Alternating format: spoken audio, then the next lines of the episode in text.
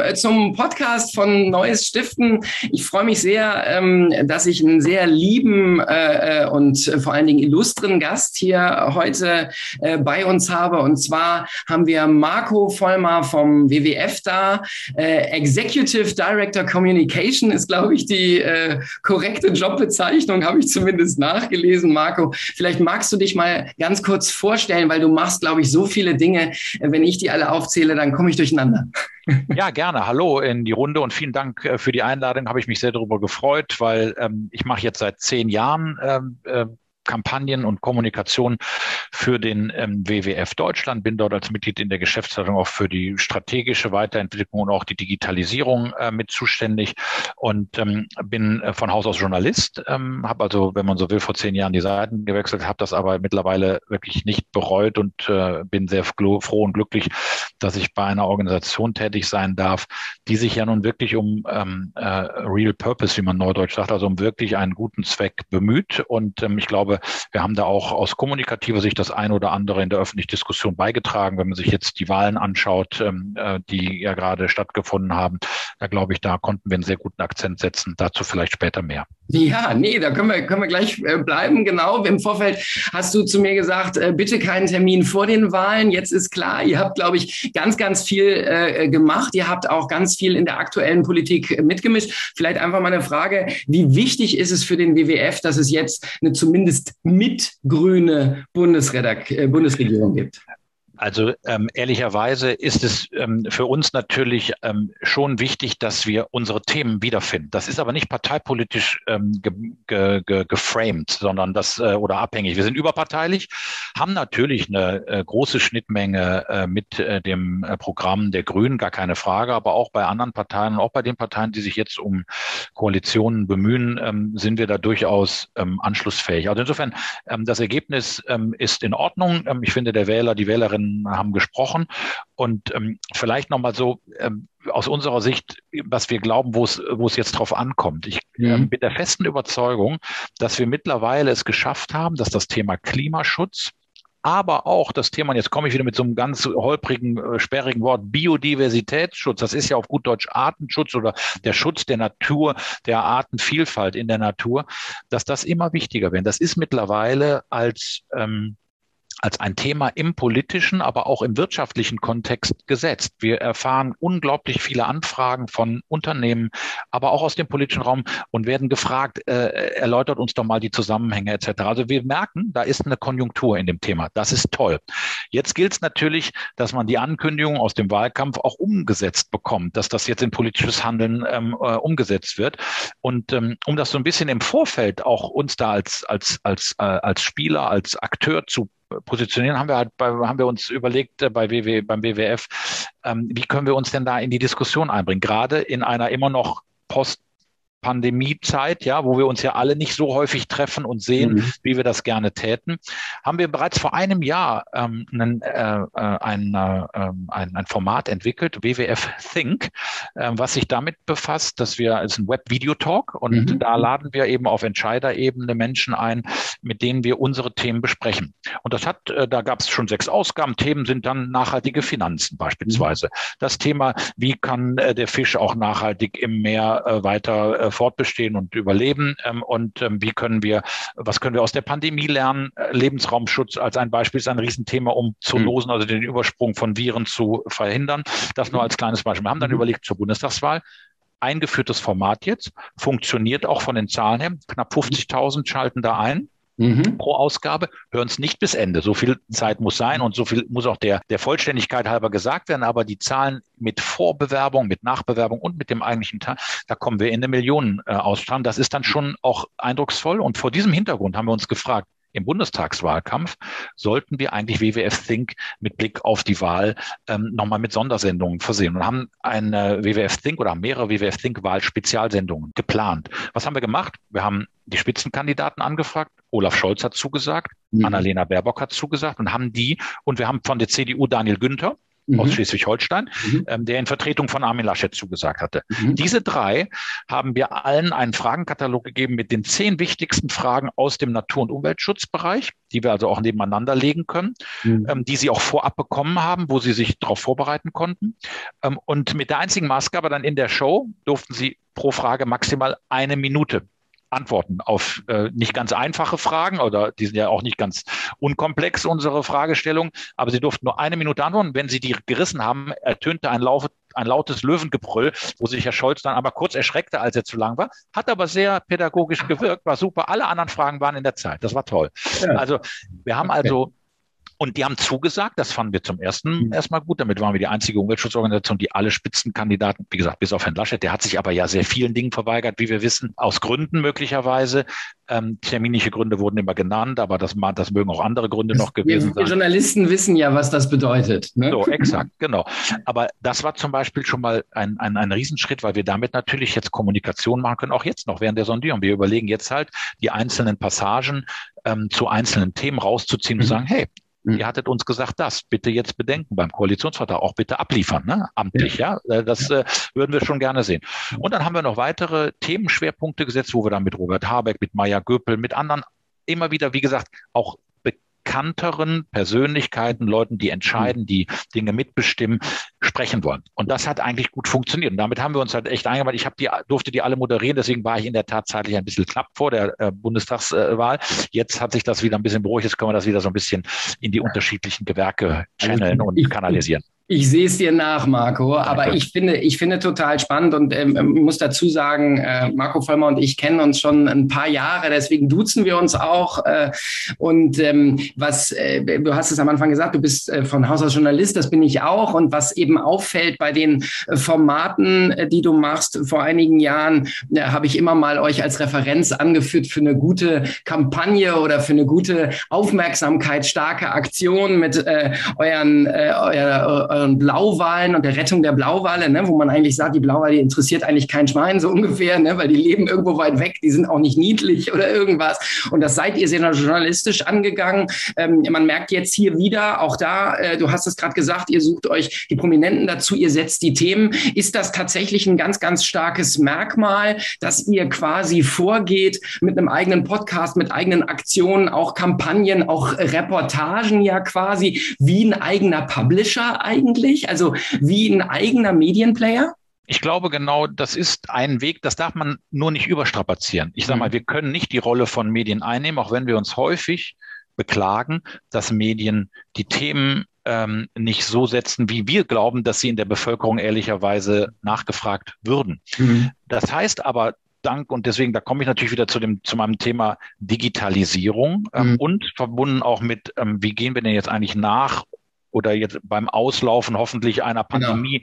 Genau. Das wäre die ähm, Frage ähm, gewesen, wie hat sich die Kommunikation genau. da verändert? Ne? Und die hat sich natürlich verändert, weil ich glaube, dass immer mehr technische äh, Möglichkeiten darin bestehen, dass jede Organisation, jede Stiftung mhm. ähm, zum eigenen äh, Publisher werden kann. Nicht muss, aber kann. Mhm. Und warum können die das? Weil wir eben durch die digitale Verbreitungsform, sei es ein Podcast, sei es ein Video, Webtalk, und mhm. den kann man ja in unterschiedlichen Stufungen, ich sage jetzt mal, opulenter machen oder weniger opulenter machen. Das ist ja auch ein bisschen nach Kassenlage oder nach Budgetlage dann mhm. äh, sicherlich zu entscheiden. Aber man kann das als einzelner Player ohne weiteres herstellen. Das wissen jetzt auch alle da draußen schon. Ähm, genau. Und wir haben das aber quasi umgesetzt. Da muss man sich dann halt überlegen, wie macht man es, dass dann auch, wenn man mit prominenteren Persönlichkeiten sich ähm, dann auseinandersetzen will, wie macht man es, dass die zusagen? Weil das ist ja, bei denen wächst ja auch die Auswahl derer Angebote, wo sie überall auftreten können und sollen. Und wir haben das ja festgestellt, mittlerweile Medien haben das ja auch gemacht im Wahlkampf, die haben einzelne Sessions gemacht. Brigitte hat alle drei Kanzlerkandidatinnen auch auf die Bühne gekriegt. Tolles ja. Format. Warum? Völlig richtig, dass sie das machen, weil es da eben eine gewisse Zielgruppe gibt, die für die KanzlerkandidatInnen ja dann sehr, sehr interessant war.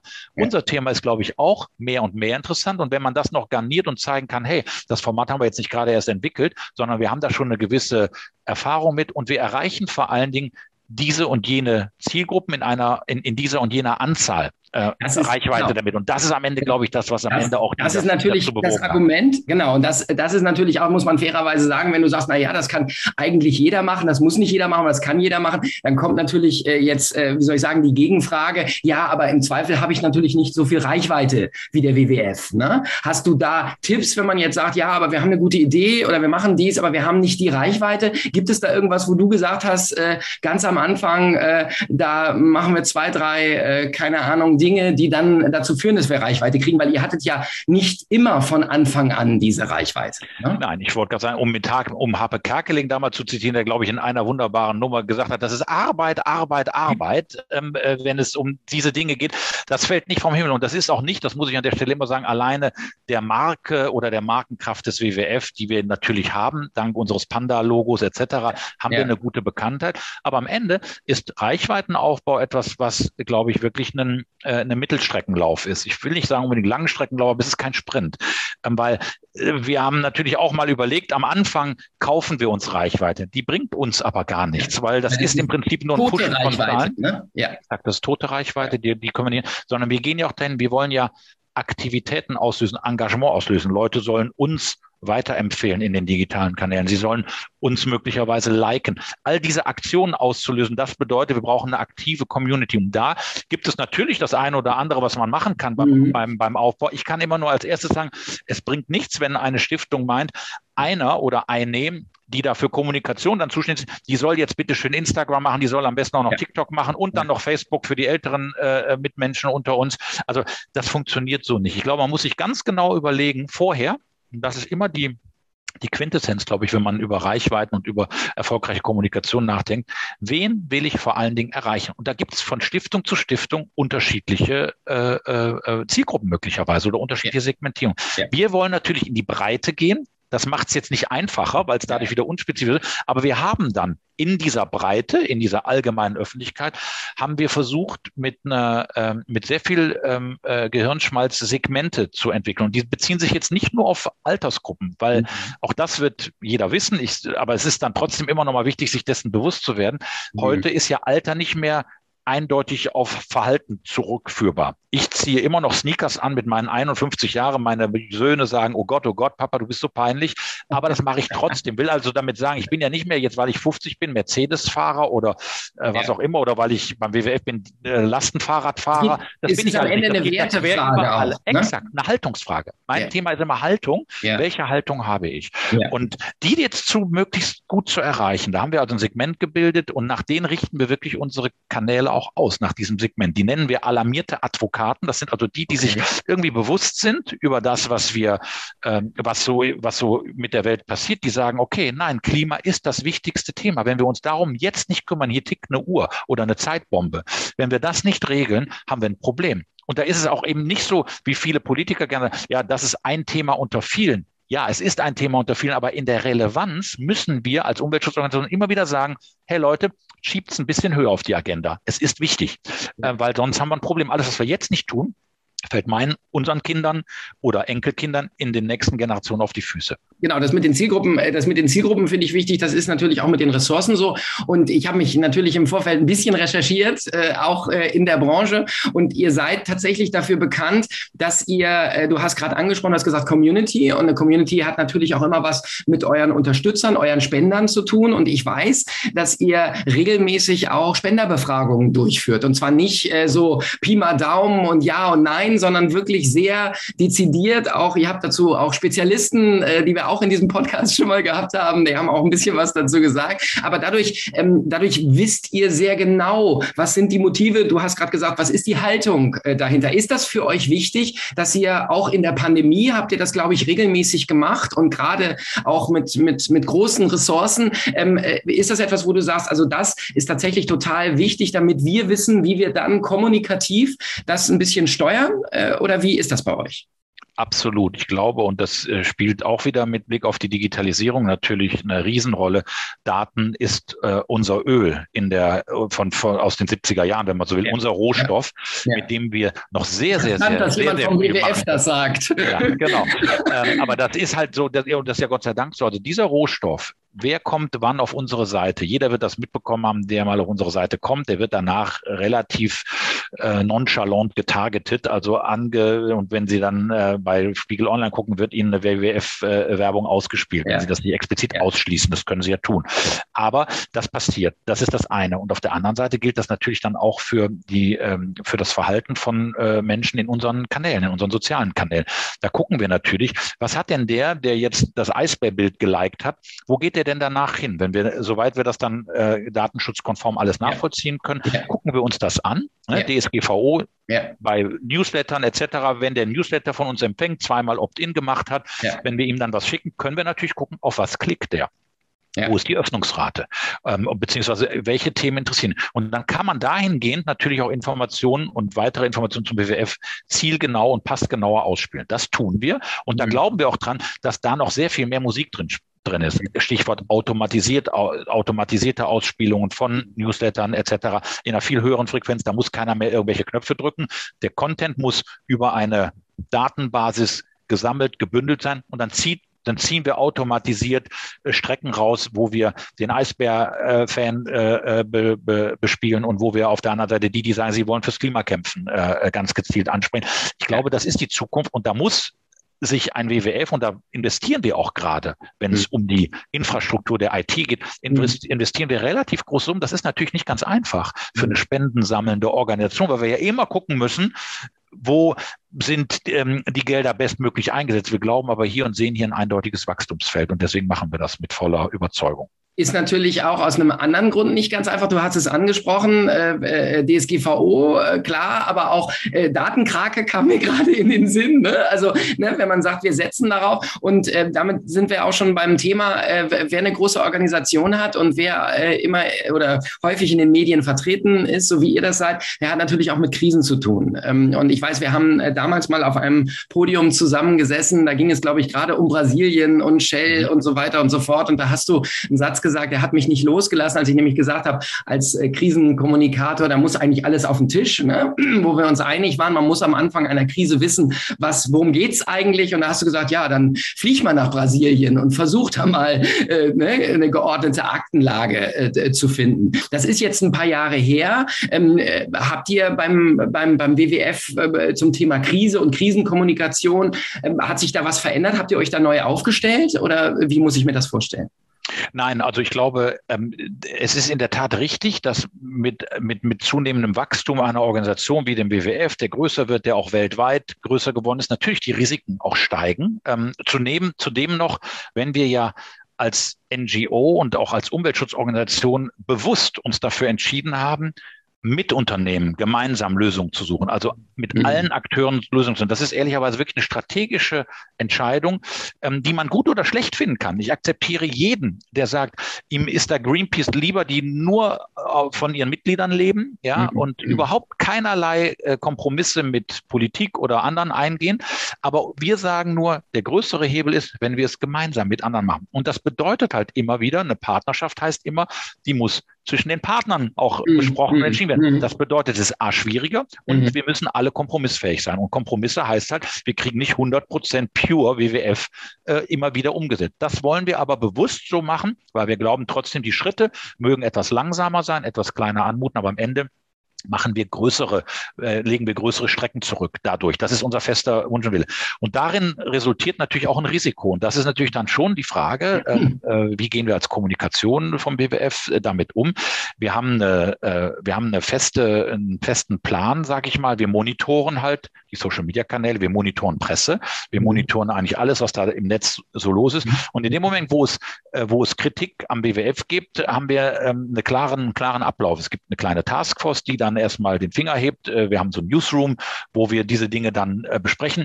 Wenn es, wenn da die Gefahr droht oder dass die das so eingeschätzt wird, oh, das könnte eskalieren und könnte, ähm, könnte größer werden als jetzt, sage ich mal, ein Post mhm. oder so, der uns irgendwie kritisiert, das ist ja völlig in Ordnung. Ja, äh, sage ich auch immer. Auch wir machen Fehler. Nicht, ne? Auch wir machen ja. Fehler, äh, ja. wie jeder andere. Wer wären wir denn, wenn wir das nicht hätten? Ja, ja. Äh, das wäre ja völlig, wäre ja völlig aberwitzig. Also wir machen Fehler. Das ist das eine. Issues zu lösen, also mhm. klassische Kritik mit Kritik Kritik umzugehen und mhm. irgendwelche Probleme zu, das machen wir sowieso. Aber dann gibt es natürlich immer die Einschätzung, wo es Potenziale gibt, dass das eskaliert. Dann wird das bei uns intern auch eskaliert, dann komme auch ich relativ schnell mit in, an Bord und wir reden gemeinsam, okay, was heißt das jetzt für uns? Wo liegen die Themen? Und ähm, Du bist ja nun auch kein, äh, äh, kein äh, Unbekannter in Krisenkommunikationsthemen. Du äh, publizierst da ja auch fleißig und regelmäßig. Und am Ende ist nach wie vor, stimmt der Satz, den wir alle immer dann auch predigen. Erstens, man kann sich gut vorbereiten auf eine Krise, aber jede Krise ist anders. Mhm. Also die Vorbereitung muss schon stimmen, die hilft auch, aber ja. trotzdem ist dann jede Krise nicht vergleichbar. Es gibt gewisse Phasen, ja, die man unterscheiden kann. Und wir sind, so würde ich das jetzt wirklich mal sagen, wir sind halt grundsätzlich sind wir vorbereitet. Ob wir dann am Ende immer das Richtige machen, ist dann eine zweite Frage. Aber ja. um es mit den drei Wörtern zu sagen, ich glaube, wichtig ist, dass man sagt, was Sache ist, transparentes Agieren.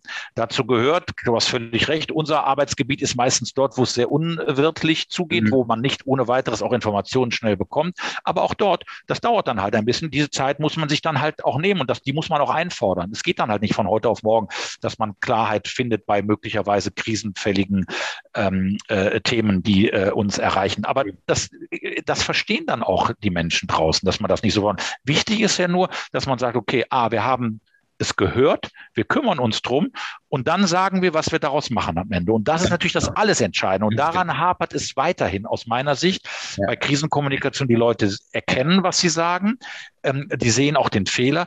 Aber wie was tun Sie konkret, um dann diese ich, Fehler der, wieder, das wieder passiert. zu verhindern? Ganz genau. Und wie stelle ich meine Glaubwürdigkeit wieder her? Und ne? das ist halt eine Kunst, ja. weil da geht es dann halt auch wieder ne, bei jeder Organisation in Gremien. Da geht es ja. dann immer ja. in die Aufsichtsgremien, in die Vorstandsgremien. Jetzt habe ich das große Glück, dass ich Teil der Geschäftsleitung bin, dass ich das da sehr prominent auch immer vortragen kann, dass wir auch das, wir haben auch das Bewusstsein dafür beim BWF Deutschland, haben ja auch die ein oder andere äh, krisenhafte Situation auch durchstanden, auch gemeinsam durchstanden. Da gibt es also auch eine gemeinsame ähm, Erfahrung, sage ich mal. Mhm. Aber am Ende muss man immer wieder sagen, ist entscheidend, dass dann am Kopf, ne, dass dann in der Führung sich etwas verändert und Dinge ja. gemacht. Und die kosten ja. auch meistens Geld, um Dinge dann umzustellen. Und das muss man dann in die Hand nehmen. Das ja. ist so. Ja. Was war die letzte Krise, wo dir der Schweiß auf der Stirn stand? Naja, wir hatten schon ähm, ein Thema, das war ehrlicherweise ein internationales äh, Thema und damit auch nicht ganz allein in unseren Händen. Das ist dann natürlich in so einem Netzwerk auch schon wieder ein Problem, wenn du es nicht ganz ne? alleine lösen. Genau, wir hatten, wir haben eine Thematik äh, in unseren Schutzgebieten, wo wir, mhm. wo wir Gelder zur Verfügung stellen, damit staatliche ähm, Behörden, ähm, ich sag mal, Ranger einstellen können, die dafür wachen und äh, ehrlicherweise das auch zu 95 Prozent in hervorragender Art und Weise tun, die darüber wachen, dass Tiere nicht gewildert werden. Soweit erstmal so gut. Das Modell ist okay.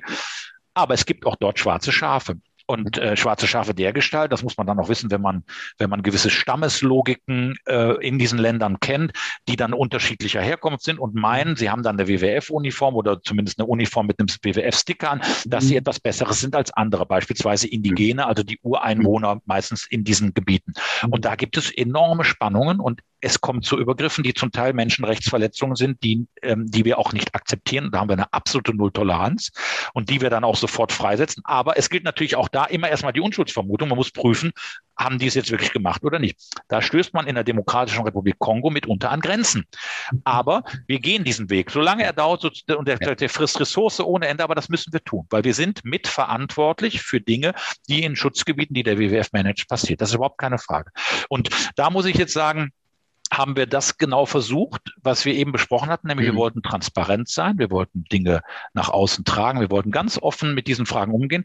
Und dann stellst du auf einmal fest, in einem Netzwerk, wo es äh, eine starke WWF Amerika, US gibt, einen starken WWF UK gibt, dass die mit einer ganz anderen Brille auf solche Fragestellungen gucken. Woran ja. liegt das? Die haben ein ganz anderes Rechtssystem in ihren Ländern. Das heißt, dort gibt es, wenn die jetzt von vorne sagen, ja, wir haben ja einen Fehler gemacht bei der Menschenrechtsverletzung XY, dann ist derjenige, der da gerade CEO ist, ist persönlich haftbar. Ja. Und mit Riesensummen haftbar. Ja.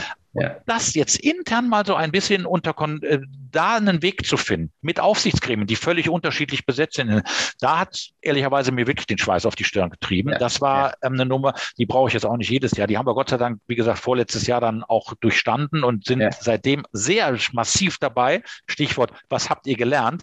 Wir haben aufgerüstet. Wir haben Meldeketten ähm, ver verändert. Wir sind bei jedem, äh, bei jeder äh, Aktion, die wir dort vor Ort machen, wird das dokumentiert, dass wir einfach sehr viel schneller feststellen, wenn es zu Missbrauchen kommt, ja, zu Menschenrechtsverletzungen kommt, ja. weil das habe ich auch immer gesagt, die wird es auch weiter geben. Ja. Es ist ja, nicht so, dass wir das verhindern können, aber wir müssen das Verfahren, den Umgang damit, den ja. müssen wir so bestmöglich organisieren, dass wir das sofort erfahren und dass wir sofort Abhilfe schaffen. Da sind wir jetzt wirklich dabei. Sind wir auf dem Weg. Auch noch nicht am Ende, aber wir sind auf dem Weg. Das ist entscheidend. Ich, ich, nenne das ja mal die antizipierte Krise. Ne? Also du, genau. du weißt, auf diesem genau. Feld kann was passieren. Ne? Ähm, ähm ist das dann für dich auch äh, hilfreich, dass du sagst, äh, also was weiß ich, zwei, dreimal im Jahr bereiten wir uns auf so ein Thema vor oder spielen mal ein Szenario durch oder sagst du, ähm, nee Jörg, also äh, am besten ist das eigentlich, wenn es passiert, dann agieren wir und äh, dann hinterher gucken wir uns das an und aus den Fehlern lernen wir? Oder also wir machen es nicht zwei bis dreimal im Jahr. Wir machen es aber einmal im Jahr, nehmen wir uns schon das vor und gucken uns unsere Krisenmechanismen an. Also mhm. ähm,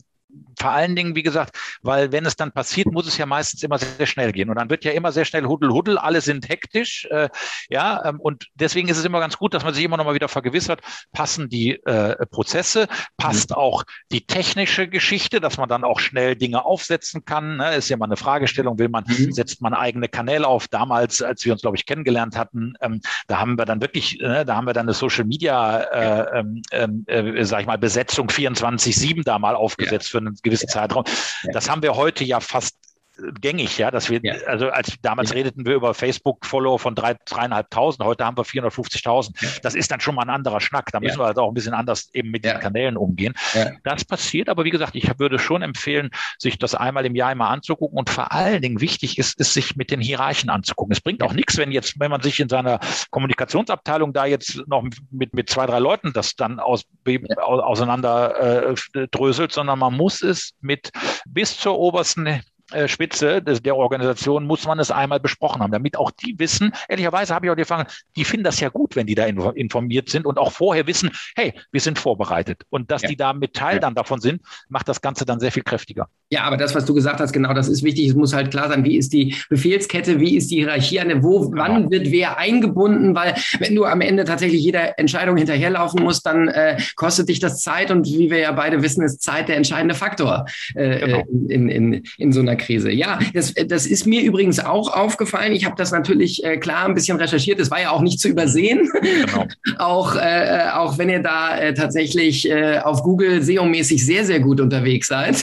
also, das Wir haben uns Mühe schon, gegeben, ja. Das ist, genau, das ist mir auch schon äh, aufgefallen, dass ihr natürlich beim Thema Krise, also Krise und WWF, wer das googelt, der kommt jetzt nicht so viel weiter, außer dass er bei euren Themen landet. Aber genau, ihr habt damals gesagt, was man eben so sagt, sage ich jetzt mal als Experte, wir haben eine internationale Untersuchung eingeleitet und wir werden uns damit beschäftigen und genau das, was du sagst, wir gucken, äh dass das eben nicht wieder vorkommt. Ähm, das ist 2019 gewesen, wenn ich das richtig gesehen habe. Ich konnte nicht so richtig ein Follow-up entdecken. Ist das was, wo du sagst, äh, oh, doch, es gibt ein Follow-up, aber oh, ja. erstaunlicherweise wird dann nicht berichtet über genau, das Follow-up. Und äh, das ist auch was, was mir im Magen liegt, äh, weil das finde ich übrigens dann sehr erstaunlich jetzt auf Seiten des Journalismus, ne? also auf Seiten der Medien, weil erst ein Fass aufmachen, den WWF oder wen auch immer an Pranger stellen und hinterher aber sagen, ist mir doch egal, was bei der Untersuchung rauskommt. Ne? ja, das, das, ja, ja, also ja und nein. Also erstens, es gibt ein Follow-up. Äh, allerdings ist das natürlich beileibe nicht so groß gelaufen ähm, wie ja. äh, im Prinzip die Vorwürfe. Ja. Unser Learning ist, das Potenzial bei einem Love-Brand wie dem Panda-Bären, wie dem WWF, ist ja. es natürlich spannend, wenn es dort zu Verwerfungen kommt. Das kriegen ja. alle mit, da berichten alle gerne drüber. Das ist natürlich die dann, Störung des Alltäglichen. So, ne? dann wird eine Kommission, eine international hochkarätigst besetzte Kommission, da haben wir ja Wert drauf gelegt. Das ja. ist eine ehemalige UN-Richterin ja ähm, gewesen, die mit zwei weiteren Kollegen dann diesen Fall gebühren. Diese Prüfung hat sage und schreibe eineinhalb bis fast zwei Jahre gedauert. Mhm. Das nimmt, diese Zeit nimmt sich dann ein solches Gremium. Dadurch, dass die so hochkarätig besetzt sind, sind die, ähm, sind die unverdächtig, dass sie uns dann nach dem Munde reden mhm. und haben ihren Bericht vorgelegt. Diesen Bericht, der war ähm, durchaus kritisch aber auch durchaus nicht, dass wir, also erstmal hat er auch gesagt, wir sind nicht verantwortlich für Menschenrechtsverletzungen vor Ort. Das ist eindeutig belegt und bewiesen mhm. durch diese, das ist für uns ja dann immer wichtig, ja, mhm. weil das waren ja dann verkürzte Vorwürfe. Wir hätten Menschenrechtsverletzungen, was nie der Fall war. Genau. Sondern wenn dann, wir haben Leute finanziert, die in einem anderen Arbeitsverhältnis zu ihrer staatlichen Behörde standen, mhm. die das begangen haben. Und wir haben nicht alles getan, dass die das nicht tun. So, das ist ja, ein, so kann man den Vorwurf hervorheben. Der ist aber natürlich viel zu kompliziert, um ihn in, der, um ihn in eine Titelzeile zu bringen. Und insofern haben wir ähm, das dann schon gemacht. Wir haben es dann auch ganz gezielt auch Medien angeboten und das ist dann kleiner gelaufen. Ehrlicherweise fand ich das dann aber okay, weil natürlich, wenn du, selbst wenn du so eine Aufarbeitung dann nochmal wieder hochziehst, kommt, da weißt du ja auch nicht, was bleibt hängen. Ach ja, da war wieder was beim WWF, ja. dass sich durch ja. was. Also wir waren, haben es jetzt auch nicht aktiv massiv gepusht, weil wir sagen, ähm, erstens, wir haben ja noch nichts erreicht. Der, der Bericht kam und der, der, der sagte uns halt und schrieb uns äh, zehn Empfehlungen vor, wo wir sofort gesagt haben, wir nehmen diese Empfehlungen alle an wir mhm. arbeiten da jetzt dran. Was mhm. heißt das? Wir müssen systematisieren unsere, unsere Prozesse. Da haben wir ein echtes Thema. Da sind wir jetzt wirklich dran. Wir müssen gucken, dass wir auch mehr Ressourcen dafür zur Verfügung stellen, dass eben Leute menschenrechtlich geschult werden dass wir äh, Trainingsmaßnahmen erhöhen vor Ort etc. pp, dass wir in die Meldeketten investieren, dass bei diesen Meldegeschichten diese Ombudsleute vor Ort, dass die auch mehrere Sprachen sprechen, dass mhm. die wieder nicht nur von einem Stamm äh, mhm. kommen und dann die von den anderen da gar nicht hingehen, weil die nicht, weil die glauben, der wird das eh nicht weiterreichen. Also all solche ja. Fragestellen, da sind wir jetzt dran. Und insofern muss ich sagen, da haben wir einen Haken hinter, aber ehrlicherweise auch erst 2021, also auch erst im Frühjahr diesen Jahres, ähm, wenn man so will, weil wir da jetzt äh, äh wirklich äh, in die, ins Ausrollen sollen kommen. Mhm. Und seitdem zum Beispiel nur als ein Beispiel, und den findest du natürlich auf unseren Seiten, mhm. veröffentlichen wir jedes Jahr jetzt einen Bericht WWF und menschenrechtliche Sorgfaltspflichten, wo wir genau unsere Projekte monitoren und sagen, das und das hat stattgefunden. Also im Sinne, möglicherweise hat es hier einen Übergriff. Gott sei Dank ist das deutlich runtergegangen. Also wir haben da im Augenblick nicht viel, worüber wir bringen. Aber wir sagen natürlich, was wir tun, damit diese Dinge ähm, bestmöglich nicht passieren. Und den veröffentlichen wir jetzt jedes Jahr, sind wir die ersten im Netzwerk, die anderen kommen jetzt nach äh, bei uns. Und ähm, es hat also was in Bewegung gesetzt. Wie ich ja immer sage, auch aus jeder Krise, so schrecklich sie sein mag und so schlimm sie sich in dem Moment anfühlt, am Ende lernt eine Organisation immer was draus, sodass man zumindest was mitnimmt. Ich will nicht sagen, dass es dass man das braucht, um sich zu verändern, aber manchmal hilft es auch. Marco, letzte Frage zum Schluss. Wir haben auch hier in diesem Podcast immer wieder das Thema, ähm, wie soll ich sagen, wie geht auch das Fundraising und damit verbunden natürlich auch die ja. Kommunikation in die Zukunft. Ähm, wir haben auch verschiedene Thesen, die sich jetzt auch verdichten, dass es am Ende ja darum geht, sehr große Probleme, du hast es äh, beschrieben, Biodiversität, Biodiversität ich habe es äh, aufgenommen, ist das eine, aber wir haben natürlich auch Klimawandel, ist ist, ist, äh, ist das andere äh, große Thema beispielsweise, wo man am Ende mit einer Organisation, so groß sie auch sein mag und so spezialisiert sie auch sein mag, eigentlich gar nicht mehr dieses Problem so richtig in den Griff kriegt und auf der anderen Seite auch sagen muss, wenn Philanthropen im Spiel sind, dann kommt auch mal schnell sehr viel Geld auf den Tisch. Kann ich das überhaupt bewältigen in dem Projekt? Wie siehst du das für die, für die Zukunft? Also glaubst du auch, dass bei diesen äh, globalen Herausforderungen sich Organisationen zusammenschließen müssen? Und glaubst du, das ist ein Modell, das Erfolg haben wird? Und äh, wird das die Kommunikation dann auch nochmal verändern? In jedem Fall. Ich glaube ja, unbedingt. Also es ist für uns ein weiterer strategischer Pfeiler, dass wir nur über Allianzen und nur über Partnerschaften eigentlich wirklich der WWF äh, etwas bewegen können. Der WWF alleine wird nichts bewegen in dieser komplexen Welt mit all den Akteuren, mit allen, sondern es gilt, und ich sage auch sogar immer, möglichst ungewöhnliche Partnerschaften zu bilden. Ich glaube, das ist, das sind Dinge, die äh, am Ende des Tages ähm, überzeugend sind, auch für Menschen da draußen, ähm, äh, Organisationen wie den WWF oder auch andere zu unterstützen. Mhm. Ähm, ja, natürlich äh, wird es auch stärker immer wieder äh, Philanthropen geben, die mit einer großen Menge Geld ähm, Dinge bewegen wollen. Wir sind auch bei beispielsweise an dem Bezos-Fund in den USA mit beteiligt. Mhm. Ich halte das auch ehrlicherweise für eine sehr, sehr gute Eigenschaft, dass das passiert. Man muss nur bei einer Sache aufpassen. Das ist der einzige Kritikpunkt.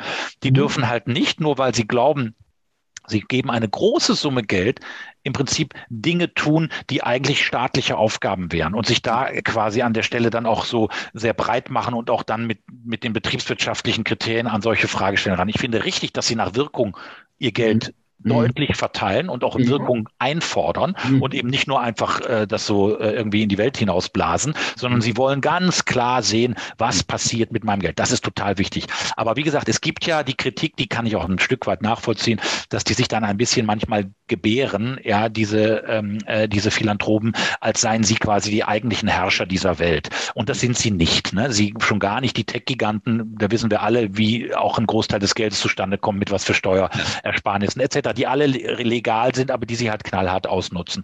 Also was will ich sagen damit? Ich glaube ja, es geht nur über Allianzen als mhm. Organisation ungewöhnliche Allianzen. Beispiel, der, der WWF hat im letzten Jahr mit dem Eishockeyverband eine, eine, äh, eine, eine Kooperation geschlossen. Da erreichen wir Menschen, die jetzt nicht per se und automatisch alle dem BWF zugeneigt sind. Mhm. Und der Eishockeyverband kann sich positionieren in dieser Verbändewirtschaft als Sportverband gegenüber anderen Sportarten. Hey, wir haben verstanden. Win-Win auf beiden Seiten, ja, mhm. funktioniert gut. Wir haben auch, äh, wie gesagt, immer noch ne, äh, eine sehr, sehr gute ähm, Kooperation mit Edeka. Die ist nicht immer ganz nicht immer ganz frei von, von unterschiedlichen Meinungen. Die müssen man, die muss man halt mitigieren, Neudeutsche. Die muss man halt äh, besprechen und diskutieren. Und dann kommt man am Ende, wenn das Ergebnis stimmt, immer wieder äh, dazu, dass man sagt, hey, toll eigentlich, dass das, äh, dass sich so ein großer Marktplayer ja im, im Einzelhandel auf den Weg macht, seine eigenen Marken nachhaltig zu gestalten. Was wollen wir denn mehr? Der, der hat einen riesen Impact, einen riesen Einfluss auf seine, äh, auf seine Zulieferer und er hat am Ende natürlich auf die Verbraucher einen riesen Einfluss. Und das ist doch genau das, was der WWF haben will. Wir wollen in die Breite Menschen beeinflussen, dass sie sich äh, auf den Weg machen und nicht nur sagen, sie sind alle umweltbewusst, sondern auch wenn es um den, wenn es am Ende an die Kasse geht, sie haben auch, äh, ja. äh, sie haben auch umweltbewusst eingekauft. Also will damit sagen, ja, ich glaube, es geht über, ja. es geht nur über Allianzen und Partnerschaften.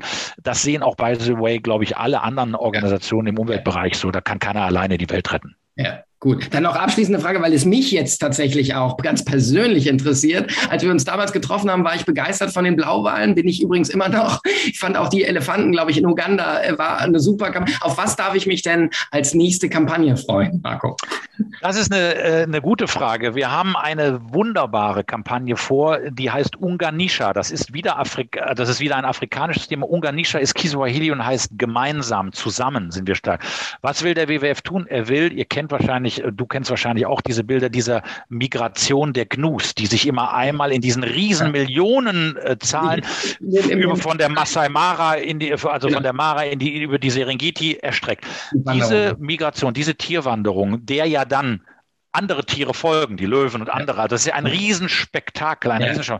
Das steht ehrlicherweise unter großer Bedrohung. Warum? Nicht, weil da irgendwo nach Öl gebohrt wird, das passiert ja auch mitunter, aber das ist in dem Fall mal nicht der Fall, sondern weil das Land durch den Bevölkerungsdruck der Bewohner dort immer weiter ähm, zerfasert wird. Das versuchen wir zu stoppen, diese Zerfaserung, indem wir mit den Bewohnern, mit den Dörfern, mit 700 Dörfern versuchen, Abkommen zu schmieden, dass sie einen Teil ihrer Länder rein freilassen als Korridore, dass diese Tierwanderung weiter stattfinden kann. Das werden wir im nächsten Jahr sehr groß äh, kampagnieren. Da freue ich mich schon sehr drauf, weil das sind natürlich wahnsinnige Bilder, tolle Bilder. Wir arbeiten ganz eng zusammen mit den Menschen vor Ort. Mhm. Und wie gesagt, wir wollen Tiere, ähm, ich sag mal, ähm, äh, wir wollen sie, wir wollen sie mit einem Sender ausstatten und mal mhm. Bilder aus dieser Migration zeigen. Ich bin mal gespannt, ob das klappt. Ich glaube, darauf können wir uns freuen. Ich freue mich auch drauf, wobei mich das natürlich sofort an den Film von Richard Attenborough erinnert, den du bestimmt äh, gesehen hast. Der Tag, an dem die Welt stillstand, wo man ja im Grunde am Ende sagen muss, ist jetzt auch die letzte Frage, wo man im Grunde am Ende sagen muss, war die Pandemie nicht auch ein Segen, zumindest für die Tiere, die man in diesem Film sieht, die dann eben wieder an die Strände können, wo früher die Touristen waren, ne? die plötzlich wieder äh, Geräusche hören, wo früher die Range Rover durch die Wüste oder durch die durch, durch, auf Safari gefahren sind. Wie, wie, wie siehst du, wie seht ihr das? das? Das sehe ich explizit nicht so. Also die Pandemie war überhaupt kein Segen für niemanden, ehrlicherweise. Ähm, äh, ich bin der Meinung, dass wir äh, nachhaltigen Artenschutz, nachhaltigen Schutz der Biodiversität auch ohne eine Pandemie hinbekommen müssen. Ähm, das schaffen wir auch. Und ja. ich möchte ganz ehrlich niemandem wünschen, dass wir so eine Pandemie nochmal durchlaufen. Marco Vollmer, herzlichen Dank für das tolle, interessante Gespräch. Danke dir.